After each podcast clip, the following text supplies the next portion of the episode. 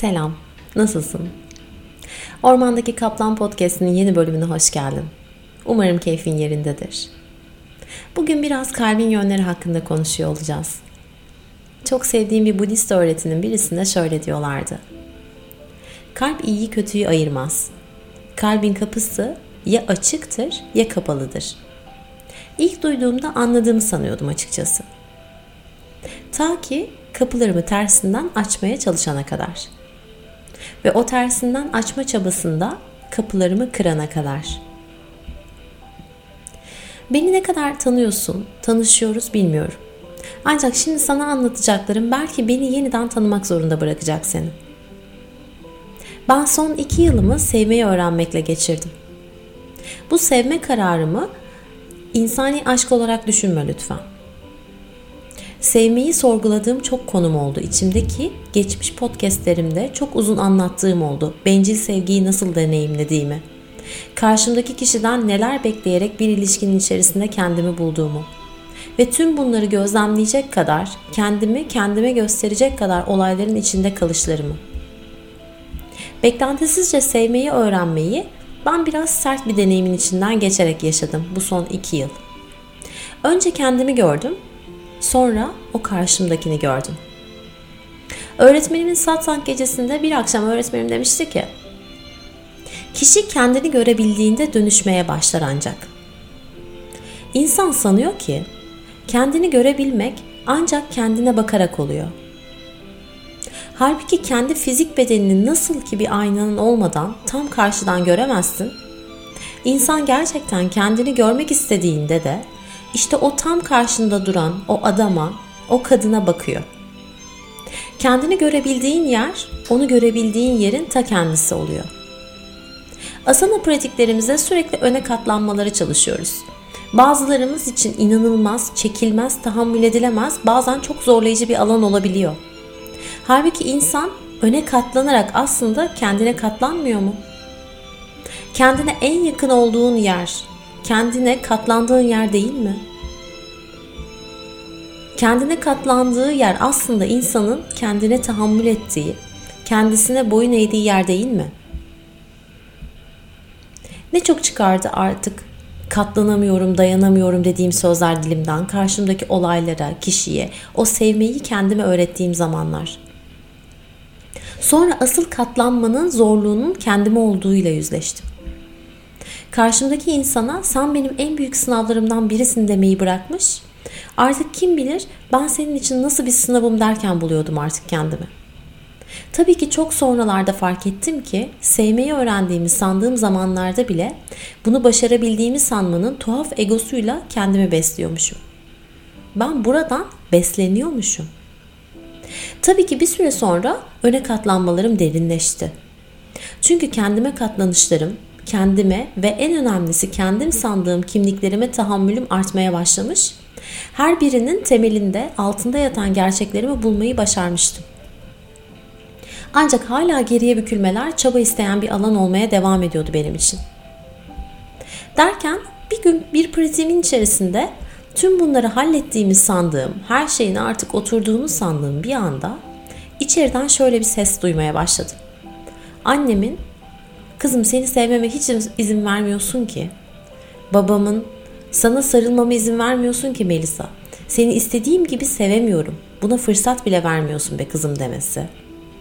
Lisedeki eski bir erkek arkadaşıma seni seviyorum ama izin vermiyorsun bana sana yaklaşmam için demesi. Ve eski yol arkadaşımın ben ne yaparsam yapayım sevmeme izin vermiyorsun demesi. Tek tek çınlamaya başladı zihnimin en derinlerinde. Birden uyandım. Artık o kalp dediğimiz şeyin kapısının çoktan açıldığını fark ettim.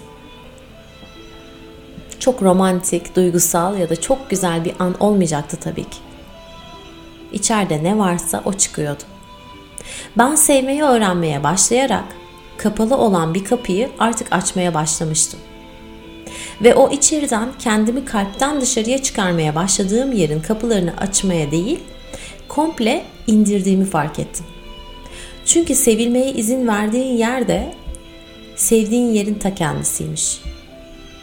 İşte bu yüzden öne katlanmaları derinleştirmeye başlayan birinin geriye bükülmeleri gerilemeye başlıyor. Ya da geriye bükülmeleri ilerlemeye başlamış birinin öne katlanmalarında gerilemeler başlayabiliyor. Dikkat et. Öne katlanmaları ileri olan birinin ya da geriye bükülmeleri artık zaten derinleşmiş birinden bahsetmiyorum. İlerlemeye çalışan birisinden bahsediyorum. Neden biliyor musun? Çünkü o kişi hala kapının yönünün tek yön olduğunu sanıyor. Benim vaktiyle sandığım gibi. Sanıyor ki kendine katlanmayı öğrendiğinde her şeye anlayış getirmiş olacak ve o kalp geriye de açılıyor olacak. Ya da sanıyor ki kalbini açmaya, geriye bükülmeye başladığında artık kendisiyle ilgili her şeyi kabullenmiş ve o yüksek teslimiyette olmuş olacak. Maalesef sonra şunu söylerken buluyoruz kendimizi fark etmeden. Ya benim hanım hanım gitti galiba. Ne güzel, öne çok güzel katlanıyordum. Bacak arka kaslarım kısalmış olabilir mi?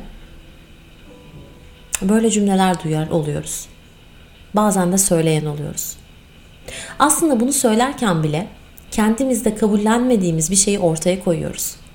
Pratiğimizdeki kendimize tahammül edemiyorken bunu görmeyi unutuyoruz.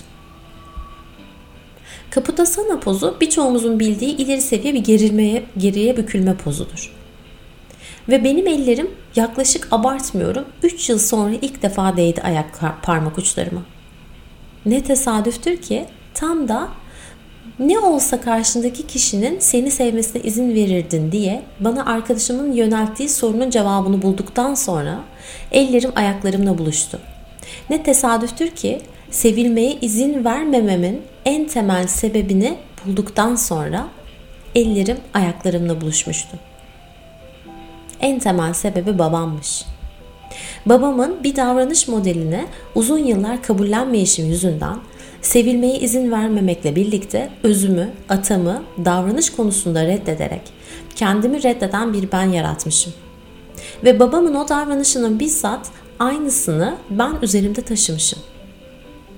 Yıllarca babamı incelemeyi kendime görev edindiğim için gözlem yeteneğimin nasıl geliştiğini yıllarca yok saymışım. Babamın ikna yeteneğinin ben uzun yıllar yok sayarak bir bakmışım farkında olmadan ilk yaptırdığım dövmemi sağ omzuma yani eril tarafıma, baba tarafıma Scorpion olarak işlemişim. Scorpion'un nasıl ikna gücü yüksek bir varlık olduğunu o dönemlerde bilmiyorken üstelik. Tüm bunları fark edip yaşamımda artık dönüşüme girdiğim noktada ise işte ellerim ayaklarımla buluştu Kaputasana'da. Çünkü artık o kalbin kapısının yönü yoktu. İçeriye ya da dışarıya diye. Kalbin kendisi olmaya çalışmak sevginin kendisi olduğunda ortaya çıkıyormuş. Sevilmeye izin verdiğinde insan önce köklerini seviyorken buluyor, önce yönün ne olursa olsun kendine katlanırken buluyorsun kendini. O eller ayaklara ancak o zaman değebiliyor. Sevilmeye izin veriyormuş gibi yapmak var bir de. İşte o sürekli gelip giden geriye bükülmelerin gibi. O sürekli hanumanının gelip gitmesi gibi. Miş gibi yapan kalbe, miş gibi yapan bir beden hediye ediyor insan. Daha bugün sabah bir öğrencim demişti ki, öğretmenim arzuladığınız şeylerden, sevdiğiniz şeyden nasıl severken vazgeçebiliyorsunuz? Aklım almıyor. İnsan sevdiği halde nasıl bırakabilir dedi. Aslında cevap çok basitti. Sevilmeye izin verdiğinde. Sevilmeye izin veren yer, sevdiğin yerin kendisi olduğunu fark ettiğinde, insan sevdiği şeyden vazgeçebiliyor. Sevgiden vazgeçmiyor ki. Fiil değişmiyor. Nesnelerin değişiyor. Asıl önemli olan ne biliyor musun? Kendi cümlenin hem fiili hem de öznesi olabiliyor mu insan? Dilerim kendi cümlenin hem fiili hem öznesi olmayı başarabiliyorsundur. Namaste.